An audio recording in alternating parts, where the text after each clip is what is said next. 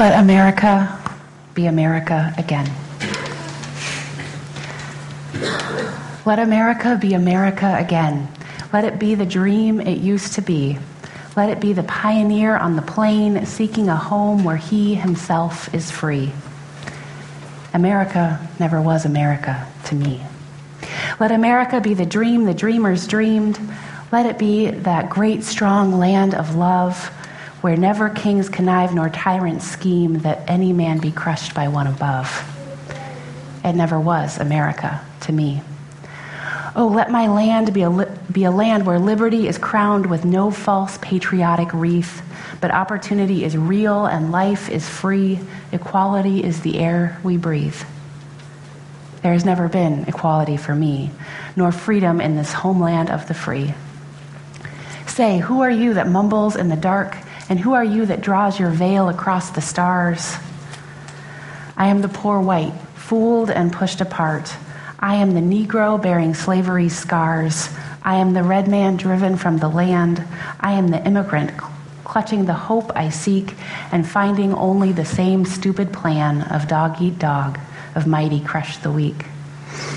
I am the young man, full of strengths and hope, tangled in that ancient, endless chain of profit, power, gain, of grab the land, of grab the gold, of grab the ways of satisfying need of work the men, of take the pay, of owning everything for one's own greed. I am the farmer, bondsman to the soil. I am the worker sold to the machine. I am the Negro, servant to you all. I am the people, humble, hungry, mean. Hungry yet today, despite the dream. Beaten yet today, O pioneers. I am the man who never got ahead, the poorest worker bartered through the years. Yet I'm the one who dreamt our basic dream in the old world while still a serf of kings, who dreamt a dream so strong, so brave, so true, that even yet its mighty daring sings in every brick and stone and every furrow turned that's made America the land it has become. Oh, I'm the man who sailed those early seas in search of what I meant to be my home. For I'm the one who left dark Ireland's shore and Poland's plain and England's grassy lea. And torn from black Africa's strand, I came to build a homeland of the free. The free. Who said the free? Not me. Surely not me. The millions on relief today, the millions shot down when we strike, the millions who have nothing for our pay for all the dreams we've dreamed and all the songs we've sung and all the hopes we've held and all the flags we've hung, the millions who have nothing for our pay except the dream that's almost dead today. Oh, let America be America again, that land that has never yet been and yet must be, the land where every man is free, the land that's mine, the poor man, Indians, Negro, me who made America, whose sweat and blood, whose faith and pain, whose hand at the foundry, whose plow in the rain, must bring back our mighty dream again. Sure, call me any ugly name you choose. The steel of freedom does not stain. From those who live like leeches on the people's lives, we must take back our land again. America. Oh, yes, I say it plain. America never was America to me. And yet I swear this oath America will be. Out of the rack and ruin of our gangster death, the rape and rot of graft and stealth and lies, we, the people, must redeem the land, the mines, the plants, the rivers, the mountains, and the endless plain. All, all the stretch of these great green states, and make America again.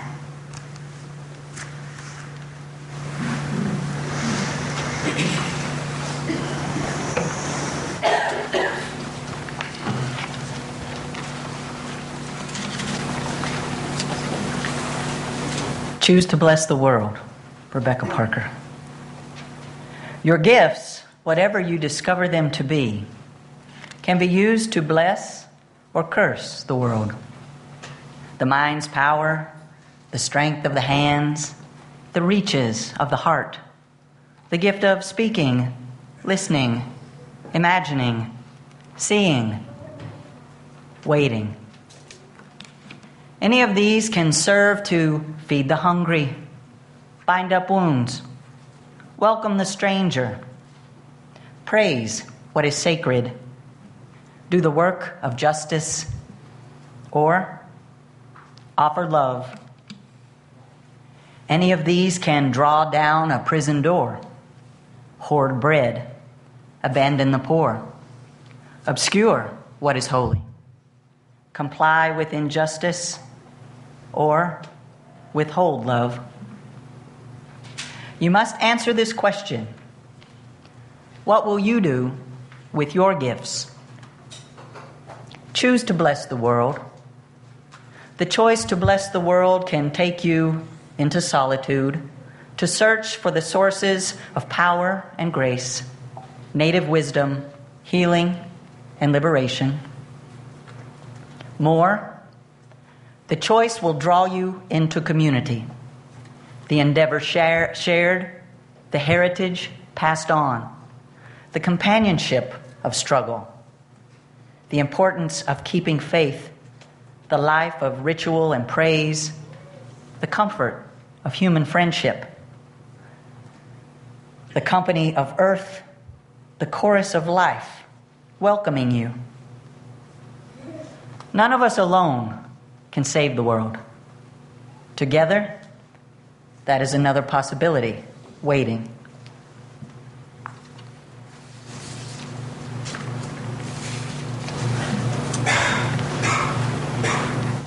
The thing is, Ellen Bass,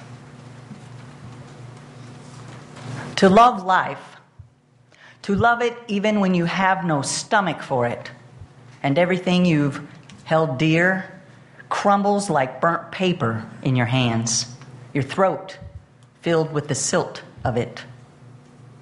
When grief sits with you, its tropical heat thickening the air, heavy as water, more fit for gills than lungs. When grief weights you like your own flesh, only more of it, an obesity of grief. You think, how can a body withstand this? Then you hold life like a face between your palms, a plain face, no charming smile, no violet eyes, and you say, Yes, I will take you, I will love you again.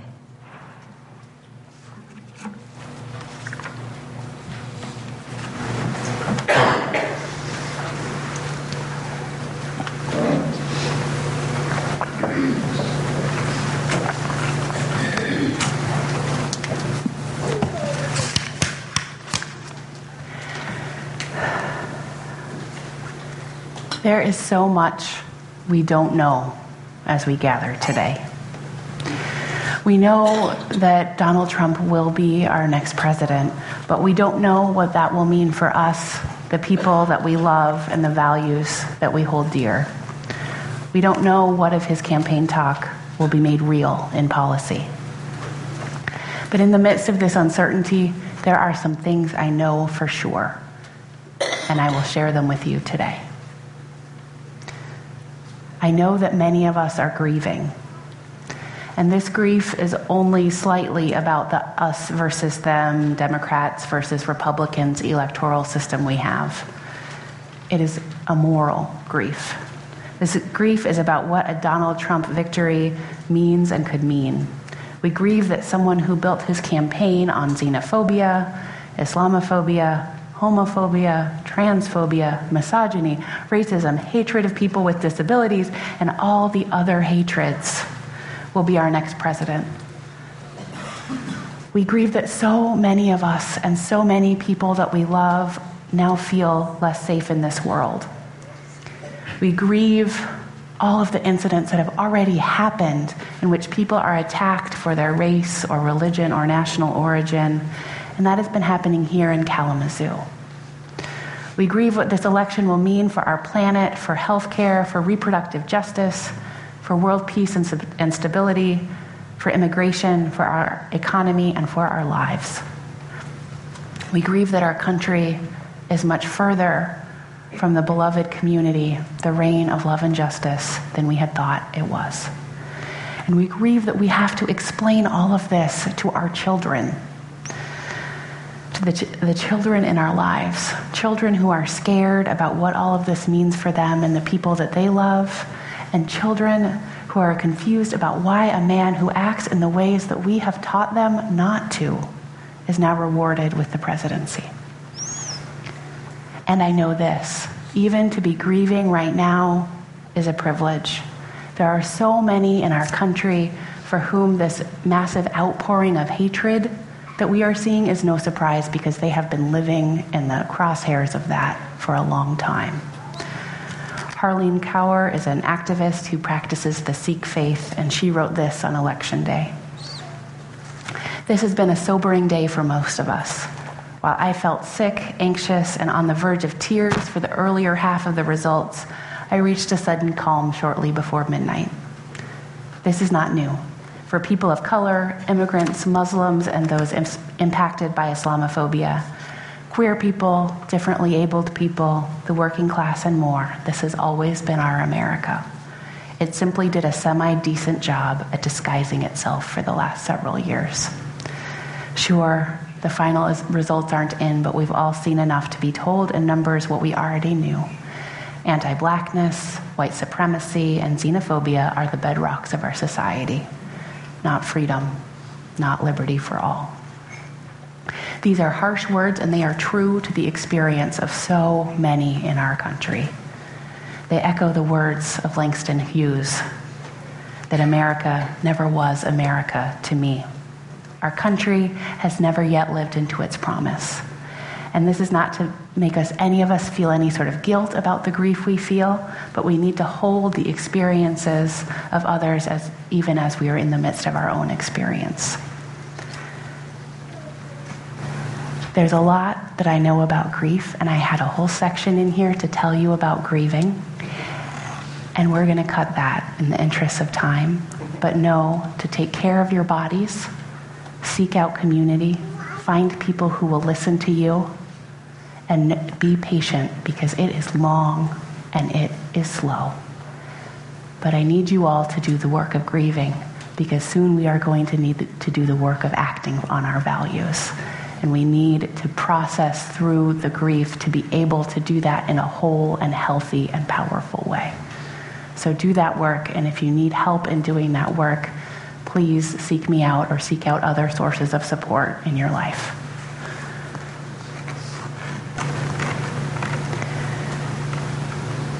And our values. This is what I know about our values. The Electoral College cannot change them. Last Sunday, I stood here and told you that our faith calls us to recognize the inherent worth and dignity of every person. And our faith proclaims that all are worthy of love and care no matter what. And that, that, along with the other principles written on our banners over here, are things that we hold true regardless of our political system and political outcomes. And so we keep doing what we've been doing. We keep being the form that love takes in the world. We keep living our values. We love our neighbors. We care for our families and our friends. We welcome refugees. We tutor and love our children at Lincoln School, and we love our children here at People's Church.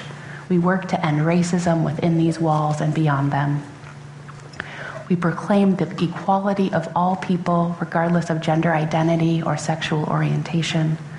We treat people with respect regardless of their political opinions, even if they don't respect us. I also know this there will become times, and maybe you've already had these times, when we need to remind ourselves and remind one another of the full humanity of people who didn't vote as we did. Trump voters and Donald Trump himself have inherent worth and dignity. And as we prepare to oppose the potential policies of this new president, we remember that those who oppose us are worthy of love and respect this is the challenge of universalism, and this is what our faith is calling on us, no matter what. And it is so hard. whatever comes next, we need to remember this. We can't demonize people who disagree with us, even and maybe especially when they demonize us. This is how we maintain our integrity, and this is how we live our values. We believe that everyone is capable of transformation, and by being in relationship with those who disagree with us, by treating them with respect, by approaching them with curiosity and compassion, we leave open the possibility of transformation for them and for us. This is not a call for unity. I'm not interested in a unity that is based on oppression. The unity we need is unity in an effort towards transformation and liberation for all people. I also know this. In the years ahead, our values might call on us to do more than we have done before. And I believe that we are ready for such a time as this. So we draw notes to our neighbors on the sidewalk.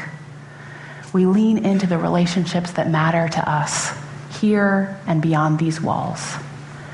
We reach out to the people in our lives that we worry might be especially fearful in, the, in these times Muslims, survivors of sexual assault, people with disabilities, LGBT people, immigrants and refugees, and so many others. We tell them we care about them, and we will do all we, do, we can do to keep them safe, and we mean it. We vow to act on that prophet, promise if and when opportunity presents itself.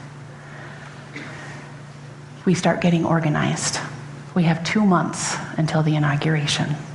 We start making plans for how to keep ourselves and those we love safe. We make plans for how we are going to be the form that love takes in this world. We don't know how we will act to help America fulfill its promise. We don't know what will be required of us specifically, but we will be required to do justice, love mercy, and walk humbly in this world. And in the meantime, we need to make ourselves as strong and resilient as possible. Practice self care, take care of your bodies and your souls, engage in your spiritual practice, cling to all the joy you can find and let it wash over you, reminding you of what matters most. If we hold fast to our values in the coming years, I anticipate a lot will be required of us and we need to build up the strength and resilience to do it.